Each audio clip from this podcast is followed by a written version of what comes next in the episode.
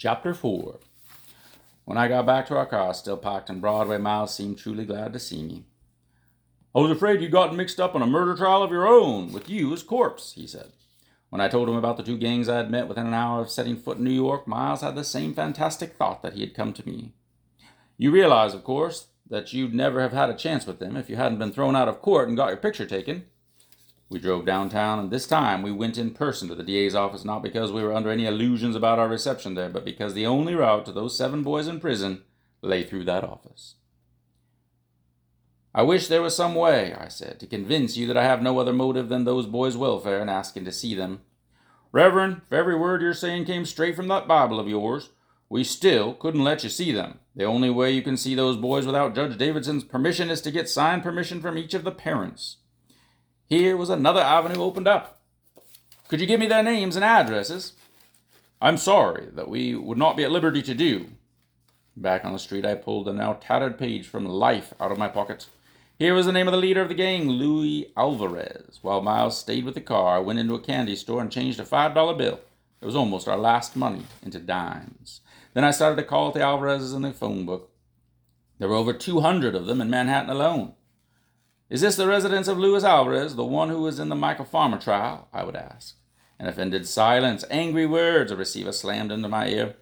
I'd used up 40 of the dimes, and it was clear that we would never reach our boys this way. I went outside and joined Miles in the car. We were both discouraged. We didn't have the faintest idea of what to do next. There in the car with the skyscrapers of Lower Manhattan towering over us, I bowed my head. Lord, I prayed, if we are here on your errand, you must guide us. We have reached the limit of our own humble ideas. Lead where we must go, for we do not know. We started to drive aimlessly in the direction the car was headed, which happened to be north. We got caught in a mammoth traffic jam at Times Square, and finally, we extricated ourselves from this. It was only to get lost in Central Park. We drove round and round before we realized that the roads there form a circle. We took an exit, any exit, just to be out of the park. We found ourselves on an avenue that led to the heart of Spanish Harlem, and suddenly, I had that same incomprehensible urge to get out of the car. Let's look for a parking place, I said to Miles. We pulled into the first empty space we found. I got out of the car and took a few steps up the street. I stopped, confused. The inner urging had gone away. A group of boys were sitting on a stoop. Where does Luis Alvarez live? I asked one of them. The boy stared at me sullenly and did not answer. I walked on away aimlessly. A young African-American boy came running up the sidewalk after me. You looking for Luis Alvarez? Yes. He looked at me strangely. Him that's in jail for the crippled kid? Yes, do you know him? Still the boy stared at me. Is that your car? He said. I was getting tired of questions. That's my car, why? The boy shrugged. Man, he said, you parked right in front of his house. I felt bums form on my flesh. I pointed at the old tenement house in front of which I had parked. He lives there? I asked, almost in a whisper. The boy nodded. I have questioned God sometimes when prayers have gone unanswered, but answered prayer is still harder to believe. We'd asked God to guide us, and he had set us down on Luis Alvarez's doorstep.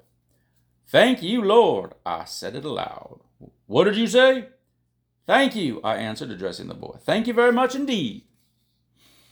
The name Alvarez was on the mailbox in the dingy vestibule, 3rd floor. I raced up the stairs. The 3rd floor hall was dark and smelled of urine and dust. The deep brown walls were made of tin into which a waffle design had been pressed.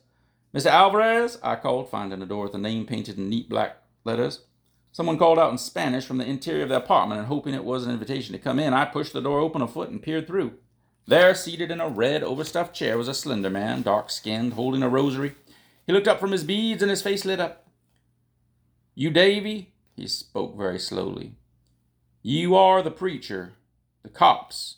They throw you out. Yes, I said. I walked in. Miss Alvarez stood. I pray that you come, he said. You will help my boy? I want to, Mr. Alvarez, but they won't let me in to see Louis. I have to have written permission from you and from the other parents. I give that. Senor Alvarez got out a pencil and paper from the kitchen drawer. Slowly he wrote that I had his permission to see Luis Alvarez. Then he folded the paper and handed it to me. Do you have the names and addresses of the other boys' parents? No, said Louis' father, and he turned his head slightly. You see, that's the trouble. I don't keep so close touch on my son. God, he brought you here. He will bring you to the others. So just a few minutes after we had parked at random on a Harlem street, I had my first signed permission. I stepped out of Mr. Alvarez's apartment, wondering if it was possible that God had literally steered my car to this address in answer to his father's prayer. My mind groped for another explanation. Perhaps I had seen the address in a newspaper somewhere and retained it in my subconscious. But even while I was brooding over this, on my way down to the dark, tin-lined stairs, another event occurred that could not be explained by subconscious memory. Rounding a corner, I nearly collided with a young boy about 17 who was running full tilt up the stairs. "Excuse me," I said without stopping. The boy looked at me, mumbled something, and started to run on. But as I passed beneath an overhanging light, he stopped and looked at me again. "Preacher?" I turned. The boy was peering through the darkness to have a better look. "Aren't you the guy who was thrown out of Louis' trial?" "I'm David Wilkerson, yes." The boy thrust out his hand. "Well, I'm Angelo Morales, Reverend. I'm in Louis' gang. You been up to see the Alvarezes?" "Yes," I told Angelo that I needed their permission in order to see Louis, and then suddenly I saw the hand of God on our meeting. "Angelo," I said, "I have to get permissions from each boy's parents. Mr. Alvarez didn't know where the other boys live, but you do, don't you?" Angelo drove all over Spanish Harlem with us, locating the families of the 6 other defendants in the Michael Farmer trial. As we drove, Angelo told us a little about himself. He would have been with the boys that night. They messed Michael up, except that he'd had a toothache. He said the boys had not gone into the park with any particular plan in mind. They had just gone out rumbling, looking for trouble. If it hadn't been Farmer, they'd have been jitterbugging. Jitterbugging, we discovered, meant gang fighting. We learned a lot from Angelo, and we confirmed much that we suspected. The boys in this particular gang, were they all like this? Were bored, lonely, and smolderingly angry. They craved excitement, and they took it where they could find it. They craved companionship, and they took that where they could find it. Angelo had an amazing way of making things clear. He was a bright, appealing boy, and he wanted to help us. Both Miles and I agreed that no matter what happened to the rest of our plans, we would keep in touch with Angelo Morales, and we would show him another way. Within 2 hours, we had every signature. We said goodbye to Angelo after getting his address and promising to keep in touch with him. We drove back downtown. Our hearts were singing. In fact, we did sing as we struggled once again through the traffic snarls of Broadway. We rolled up windows up tight and shouted out the good old gospel songs we'd learned in childhood. The undeniable miracles that had taken place within the last hours gave us a fresh assurance that when we stepped out on Christ's promise to lead, doors would swing open all along the way. How could we know as we wove our way downtown singing that a few minutes later the doors would slam shut again with a thud? Because even those signatures did not get us in to see the 7 boys. The district attorney was very much surprised at seeing us again so soon, and when we produced the required signatures, he looked like a man who beholds the impossible. He called the jail and said that if the boys would see us, we must be allowed in. It was at the jail itself that a strange and totally unexpected block was thrown in our way, not by the boys, nor by the city officials, but by a fellow clergyman. The prison chaplain, who had the boys in his care, apparently considered that it would be disturbing to their spiritual welfare to introduce a new personality.